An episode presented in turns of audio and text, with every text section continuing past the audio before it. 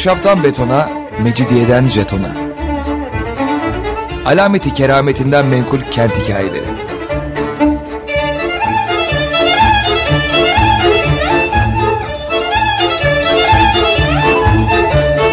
Hazırlayan ve sunan Pınar Erkan.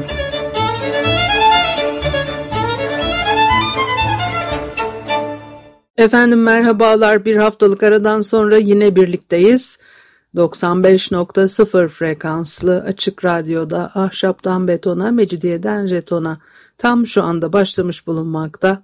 Anlatıcınız ben Pınar Erkan, elektronik posta adresim pinarerkan@yahoo.co.uk. Bugün ne konuşacağız? Fenerbahçe Kalamış Yat Limanı özelleştirme ihalesi yapıldı birkaç gün önce, biliyorsunuz. Oldukça ses getiren, tartışmaları da beraberinde getiren bir ihaleydi bu. Koç grubu almış ihaleyi, bakalım neler olacak. Bu bölgede yapılan değişikliklerle ilgili küçük küçük notlar düşmek istiyorum. Çünkü her zaman göz üstünde olmuş yerlerden biri İstanbul'da Kalamış, çok meşhur İstanbul parçalarından biri, biliyorsunuz. Kurbağalıdere'nin Kalamış'ta denize döküldüğü sahilin çok eskiden Hasan Paşa'ya yaklaşan daha içerlek bir kıyı çizgisiyle bir haliç oluşturduğu da tahmin ediliyor ve biliniyor. Şimdi bunu size gazete Kadıköy'de yazdığım yazıdan aktarıyorum.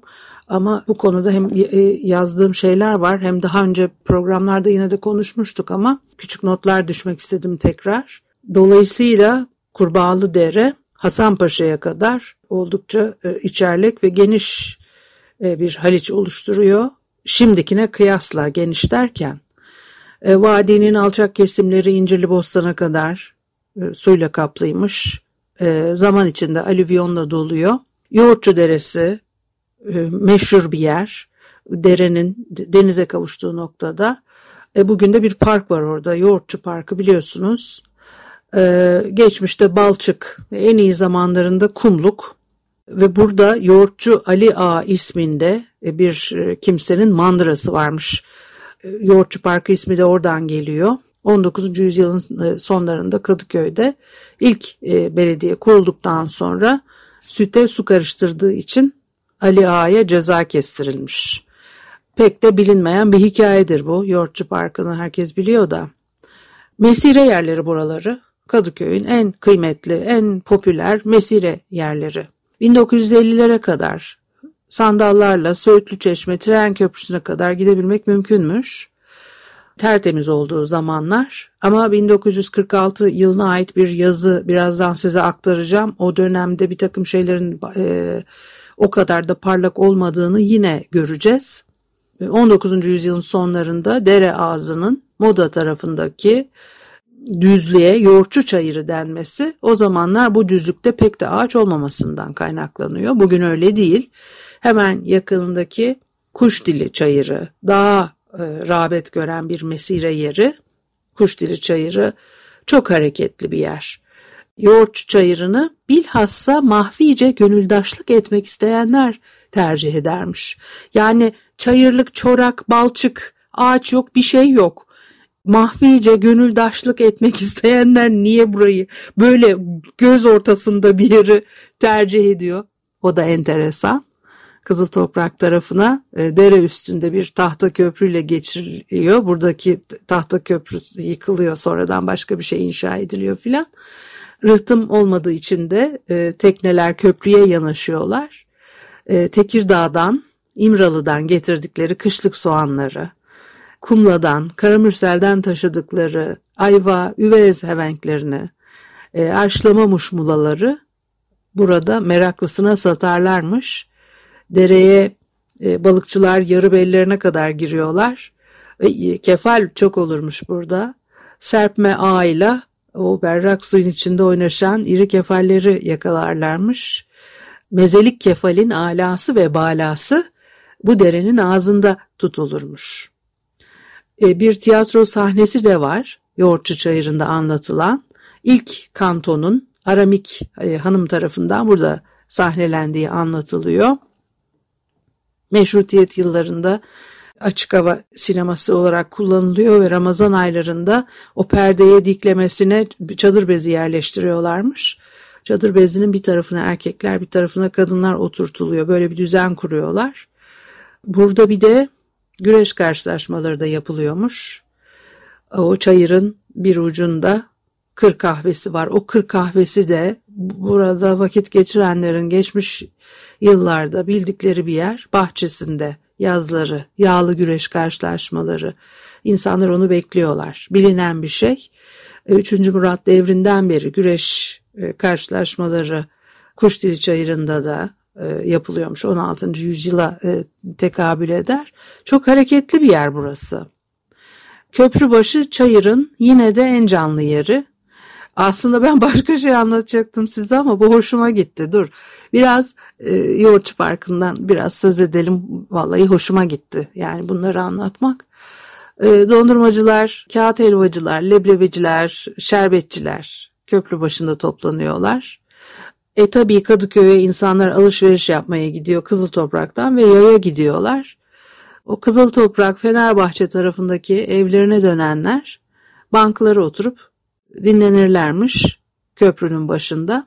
O kıyı boyunca da ahşap evler dizili yan yana Kurbağalıdere'nin Kalamış tarafında. Bu evlerde oturanlar akşamları piyasaya çıkarlarmış ve işgal yıllarında Fransız süvarileri Yoğurtçu Çayırı'nı talim alanı olarak kullanıyormuş. Kurtuluş Savaşı yılları ve sonrasında Kadıköy'e çok emeği geçmiş isimlerden bir tanesi Süreyya Paşa. O Yoğurtçu Parkı ismiyle andığımız alanı kurtarmak istiyor. Bataklığa dönüşmüş o yıllarda. Onların da fotoğraflarını paylaşırız Twitter'dan. Bugün küçük bir orman var aslında Yoğurtçu Parkı'nda. O ağaçlar, o ormanı oluşturan ağaçlar 1930'lu yıllarda Süreyya Paşa tarafından diktiriliyor. Ama her şey o kadar kolay olmuyor. Kızılay Şube Başkanlığı görevi yapıyormuş. Kadıköy Kızılay Şube Başkanlığı görevi yapıyormuş o zamanlarda. Süreyya Paşa o çayırı ıslah etmek için bir finansman sağlamaları lazım. Onun için bağış toplama girişiminde bulunuyorlar. Kartpostallar, biletler bastırmışlar. Ve Tahtaköprü girişine de Kızılay çadırı kuruyorlar. Geçip içine oturuyorlar. Para toplayacaklar. Bir camlı kapaklı kilitli pano yaptırmışlar Marangoz Abdullah Efendi'ye. O kilitli panolarda dere ve çayırın ileride alacağı manzaranın krokisini yerleştirmişler. O panolarda ayrıca toplanan yardımların listesiyle yapılan harcamalar günü gününe işleniyormuş. Gelip geçerken yapılan çalışmaların dökümünü okuyan Kadıköylüler ciddi katkılarda bulunmaya başlamışlar. Çünkü bakıyorlar hesap ortada, ne kadar para verilmiş, bu paralar karşılığında ne yapılmış, ne kadar harcanmış. İnsanların hoşuna gitmiş açık hesaplar. O kadar ses getirmiş ki bu gazetelerde Kadıköylüler kendi işlerini kendileri görüyor diye başlık atılan bir haber çıkmış. Ve başka haberler izlemiş bunu. Belediyenin yapması gereken düzenlemeleri halk yapıyor. Kadıköylüler kendi işlerini kendileri görüyor haberleri. Kadıköy halkının ellerinde kazma kürek, Süreyya Paşa'yı da el arabasıyla toprak taşırken resmeden bir karikatür yazıya iliştirmişler. O dönemin İçişleri Bakanı Fethi Bey duyuyor bunu. İstanbul Belediye Başkanlığı'na halkın bu tür işler için yardım toplamaması gerektiğini, bu düzenlemeleri belediyenin yapması gerektiğini söyleyen bir uyarı gönderiyor. Belediye başkanı muhtemelen çok telaşlanmıştır. Koşa koşa o dönemin belediye başkanı Haydar Bey bölgeye geliyor. Bölgeye geliyor. Kalamış'a, Yoğurtçu Parkı'nın olduğu yere geliyor. İlk etapta o çayırı kaplayan bataklığı kurutup Moda ve oradan Kadıköy İskelesi'ne kadar uzanan bir rıhtım planladıklarını anlatıyor. Süreyya Paşa'nın aklındaki fikir o. Sadece Yoğurtçu Parkı'nı kurtarmakla kalmayacak, burnu dönecek. Kadıköy İskelesi'ne kadar bütün Moda Burnu'nu dönen bir rıhtım planlıyor. Söylemiş bunu ama ilk etapta işte Yoğurtçu Parkı'nı ıslah etmeye çalışıyorlar. Fakat Haydar Bey çayırı park yapmak istediğini söylemiş, kestirip atmış. Üstelik de rıhtım 400 metreye kadar ilerlemiş, bataklığı drenajla temizlemişler. Halktan topladıkları bağışlar var bunun için. Süreyya İlmen, kim olduğunu da söyleyeyim. Yani Süreyya Paşa, Kadıköy için hizmetler yapmış birisi dedim. Aynı zamanda 2. Abdülhamit dönemi Osmanlı paşalarından serasker Rıza Paşa'nın oğlu. Askeri okullarda okumuş, Osmanlı ordusunda görev almış. 1. Dünya Savaşı yıllarından hemen sonra askerlikten ayrılıyor, iş yaşamına atılıyor. O iş hayatında da çok başarılı olmuş. İstanbul milletvekilliği yapıyor. Cumhuriyet'in ilk yıllarında çok çabaları var Kadıköy'le ilgili. Şimdi ama burada belediye başkanıyla ters düşmüş. Toplanan yardımlarla inşaat devam ediyor. Bir de üstüne üstlük cebinden de 5.000 lira para harcamışken her şeyi durdurmak zorunda kalmışlar. Kadıköy İskelesi, Yoğurtçu Çayırı'nı birleştirecek. O rıhtımı Fenerbahçe tarafına da uzatacak. Ve halkın banklara oturarak deniz havasından yararlanabileceği, manzara seyredebileceği bir promenat oluşturma düşüncesi var kafasında. İşte o yarım kalıyor. Yani kendi belki çok iyi niyetliydi. Bir de Fenerbahçe tarafına rıhtımı uzatacak filan. Kurbağalıdere'nin ağzına bir köprü yapılması lazım bunun için. Zaten Allah'tan o yapılamadığı için bu çabalar sonuç vermedi. Bugün de Moda Burnu'nun etrafından dönen dolgu yolu biliyorsunuz. Aslında orası da trafik geçsin diye yapılmış yollar bunlar. Fakat olmadı. Yani araç trafiği, çünkü Kurbağalıdere'nin ağzından işte o yol yapacak. Orada kulübün spor çalışmaları var. Dolayısıyla oradan anlaşamıyorlar ve arazisini alması lazım tabii. Kulübün arazisini alması lazım ki yol geçirebilsin. O zaman orada kulübün olmasının bir anlamı kalmıyor. Çünkü spor etkinlikleri çok faal o bölgede. İyi olmuş, yani isabet olmuş. Çünkü yapamadılar bunu. İstanbul'un kıyılarının kazıklar üzerinde yükseltilmiş yollarla çevrilmesi, bu kadar her yeri kıyıyla çevrilmiş bu kadar önemli bir şehrin gerçekten yavaş yavaş öldürülmesi anlamına geliyor. Çok yazık. Onun için iyi ki yapamamışlar. Bir müzik arası verelim, ondan sonra devam edelim. Efendim, Açık Radyo'da Ahşaptan Betona, Mecidiyeden Jeton'a devam ediyor. Haliyle Pınar Erkan'ı dinlemektesiniz. Ve ben de Süreyya İlmen'in Yoğurtçu Parkı'nı nasıl yaptırdığını anlattım size. Aslında niyetim başkaydı ama önce bir Yoğurtçu Parkı'nda konuşmuş olduk. Şimdi burada Süreyya Paşa bir rıhtımla Kadıköy İskelesi'ne kadar dönecek. Fenerbahçe tarafında yapılan bir devamıyla rıhtımın birleştirecek. İnsanlar oturacaklar, denizi seyredecekler dedim. Aslında iyi oldu bu girişi yapmak, çünkü hem güreş müsabakaları var, bir de deniz tarafında yarışlar var dedim ya. Aslında oradaki spor kulübünün kıyı alanı vermek istememesi sebebiyle bu olamadı diye isabet oldu, çok iyi oldu.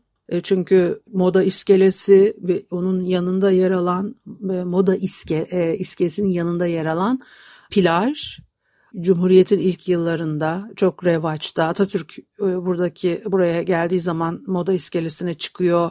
Burada yarışlar yapılıyor. Bunları izliyorlar filan. Dolayısıyla bir ciddi spor faaliyetleri ve hareket var burada. Şimdi Süreyya İlmen'in de aslında kastettiği şey bu. İnsanlar seyredemiyorlar. İşte buraya böyle bir rıhtım yaparsak hem yürürler, hem oralara banklar koyarız ve insanlar bu spor faaliyetlerini oturur izlerler diye kendi düşüncesinde bir medeni şehir kıyı düzeni kurmak istiyor filan. Ama buradaki çabalar hep başka yöne gidiyor. Bir de programa başlarken Fenerbahçe Kalamış Yat Limanı ihalesi yapıldı dediğimi de unutmayın lütfen. Yani sahillere dolgu rıhtımlar yapma fikrinin sonuçları her zaman tartışılıyor ve yine de yapılmaya da devam ediyor. O Yoğurtçu Parkı'nın kıyısında yer alan Kurbağalıdere'nin anılarda 1958'lere kadar berraklığını, temizliğini koruduğu geçer. Ama şimdi birazdan Refik Halid Karay'dan bir yazı alıntılayacağım size. Buna da önem veriyorum. Nasıl 1946 senesine ait. Orada da başka türlü bir şey söylüyor. Yani herkesin anılarında farklı farklı yer almış. Zevk sahibi, keyif ehli olmakla meşhur İngiltere Kralı 8. Edward bir gün Moda Kulübü'nden Kalamış Körfezi'ne baktığı sırada heyecana kapılarak dünyada gördüğüm manzaraların en güzeli demekten kendini alamamış. Refik Halid Karay bunu yanında bulunanlardan işitmiş. Araplar hükümdarların sözü sözlerin hükümdarıdır derler ama biz yukarıdaki cümleye bir hükümdar tarafından söylenmiş olmasından ziyade ismi geçen hükümdarın güzelliği anlama hassasına güvendiğimiz için kıymet veriyoruz diyor. Ve İstanbul'un işte bilmem kaçıncı fetih yılı şenliklerinde bu zat bizimle beraber birçokları gibi belki bir ziyaretçi sıfatıyla aramızda hazır bulunacak. Dimağında geçmiş günlerden kalan hatıranın tadıyla hele gidip şu Kalamış Körfezi'ni bir daha göreyim arzusuna kapılacak. İşte Moda sırtına bir parmaklığa dayanmış aşağıya bakacak ve ama bir çeyrek asır durmadan dünya cennetlerini gezip dolaştığı halde bir türlü hayalinden silinemeyen, unutulamayan güzelim körfez nerede?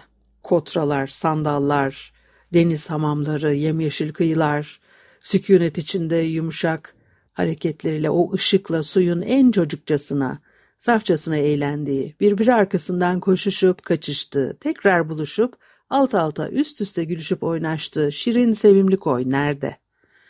İstanbul'un misli bulunmaz ve eşi milyarlar harcansa kurulmaz. Biricik deniz stadyumuna ne oldu? Ne olacak? 500. fetih şenliğine yetiştirilinceye kadar çektiğimizi biz biliriz diyor. O dönem öyle konuşuluyormuş, demek ki liman oldu. Sanat limanı, ticaret limanı, antrepoları, dokları, vinçleri, dalga kıranları, dekovil hatları, kömür yığınları, mazot kokuları, duman helezonları, gürültü patırtısıyla basbayağı bir liman. Çünkü bu böyle bir dedikodu geziyor ortalıkta, onun için bunu söylüyor. Ve sabık Kral Edward'ın bu sefer ne diyeceğini işitmek istemiyorum ama ters yüzüne ve ters yüzle geri dönüşü gözümün önüne geliyor, görmemek için ne yapacağımı da bilemiyorum diyor. Bir Kalamış'a liman yapılması konuşuluyormuş. İşte Haydar Paşa ile Fenerbahçe Burnu arasında bir dalga kıran kurularak bütün bu kısım İstanbul'un limanı olacaktır sözleri etrafa yayılınca bunları yazmak ihtiyacı hissettim diyor. İstanbul Valisi geçen günkü basın toplantısında öyle bir projeden malumatı olmadığını bildirdi. Öfkemiz yatıştı. Yatışmakla beraber ateş olmayan yerden duman çıkmaz. İçimiz büsbütün de ferahlamış değildir. Zira orada henüz kararlaşmış bir İstanbul limanı meselesi durup durmaktadır diyor. Bu mesele hala bitmedi biliyorsunuz. Ve sürekli şehir üstünde böyle gölgeler dolaşıyor maalesef. Ve diyor ki Karay, hatıramızı ve gazete koleksiyonlarını karıştırınca bu meselenin hemen hemen yarım asırdan beri zihinleri meşgul ettiğini, 50 senedir şehrimize bir liman yeri aradığımızı, büyük bir liman yapmayı tasarladığımızı anlarız. Aradıkça, tasarladıkça hatalı bir yer seçilmesi tehlikesi daima mevcuttur. Netekim yalanlamalara rağmen bundan böyle liman yeri kararlaştırılıncaya kadar çoğumuz Kalamış koyuna eski güvenle bakamayacağız. Koy üzerine ara sıra bir Bremen limanı kabusu basacaktır. Biliyorsunuz Kalamış'ta bir yat limanı var ama daha büyütülmek üzere, daha farklı bir uygulama için de bu ihaleye çıkılıyor. Özelleştirme sonrası yapılacak yatırımlarla liman uluslararası standartlarda hizmet vermek üzere asgari 4 çıpalı yat limanı olarak işletilecekmiş. İmar planıyla yat limanının altyapı, üst yapılarının yenilenmesi, doğal afetlere, depreme karşı gerekli önlemlerin alınması gibi bir takım şeyler hedefleniyor. Yat turizmi pazarındaki güçlü pozisyonu korumasına yönelik yatırımlar yapılabilmesine diyor. Okuyorum bunu gazete haberinden. Bulunduğu bölgede turizm, ekonomi, sosyal alanlarda daha da ileriye taşınmasına imkan veriyor diye işte neden yapılıyor bu Fenerbahçe Kalamış Yat Limanı büyütülmesi projesi. İşte yani ne diyeceğimi bilmiyorum. Bu söylediğim bugünün haberi, yani bugün derken günümüzün haberi. Yat limanı efendim Kalamış'a yapılacakmış, vah vah ne yapacağız diye yazı yazan Refik Halid Karay Akşam Gazetesi'nde 1946 senesinde bu yazısını yayınlatıyor. Diyor ki, biz şimdi ufak tefek işlerden ziyade büyüklerini, pek mühimlerini başarmakta yüksek bir başarı gösterebiliyoruz. Mesela Kurbağalıdere gibi ufacık bir su yatağının ağzını bir tarak dubasıyla temizleyemediğimize bakmayız. Yarın kollarımızı sıvadık mı aynı yere sayılı limanlardan birini kurmamız, hatta Kurbağalıdere'yi genişleterek Karadeniz'e ulaştırmamız pek mümkündür diye kinayeyle söylüyor elbette. Beyazıt'ta yükselen edebiyat fen fakültelerini gezerken yapının azametine, temellerinin derinliğine, konferans salonunun ihtişamına verilen emeğe bakınca bu kanaatim büsbütün arttı diyor. Ve ondan sonra da ekliyor, diyor ki zaten tarih boyunca Türk bunu yapmıştır.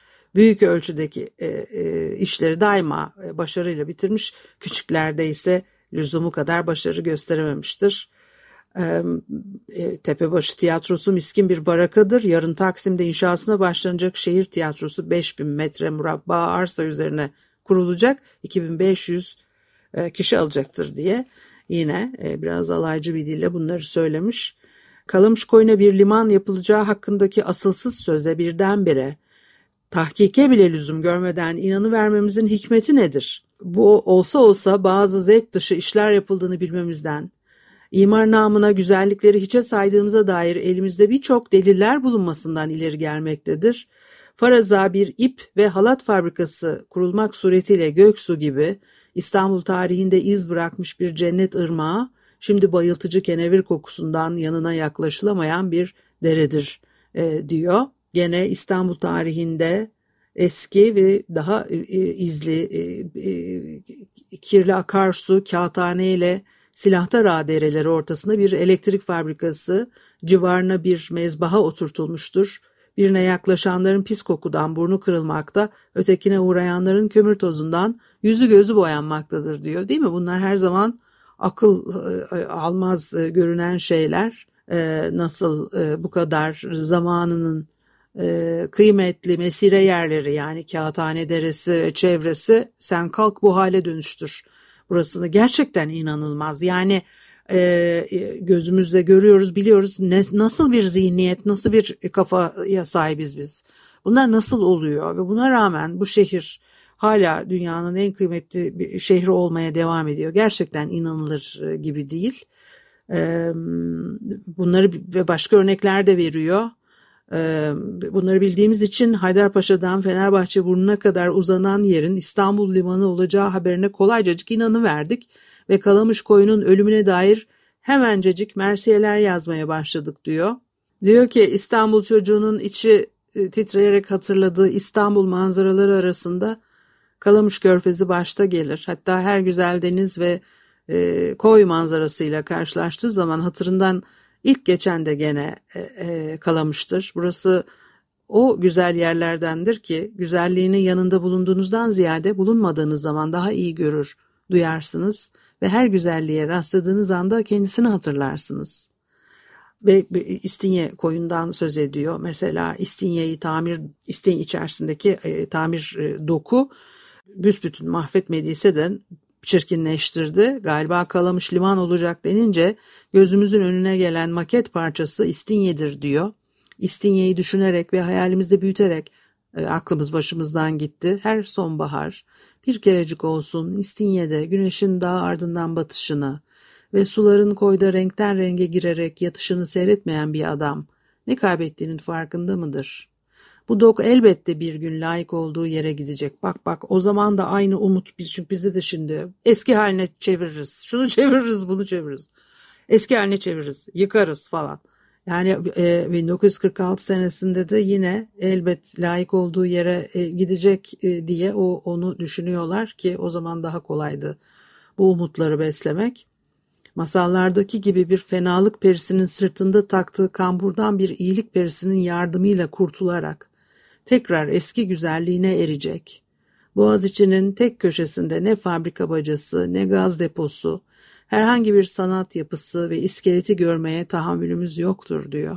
Gerçekten de yoktur ama oluyor ve hakikaten de artık tahammül sınırlarını aşan bir duruma geldik. Bir de artık gülünçlükler silsilesi, gülüyoruz falan da yani gülesimiz de yok.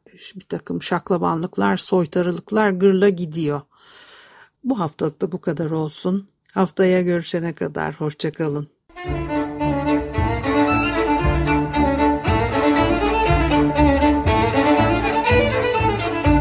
Ahşaptan betona, mecidiyeden jetona. Alameti kerametinden menkul kent hikayeleri.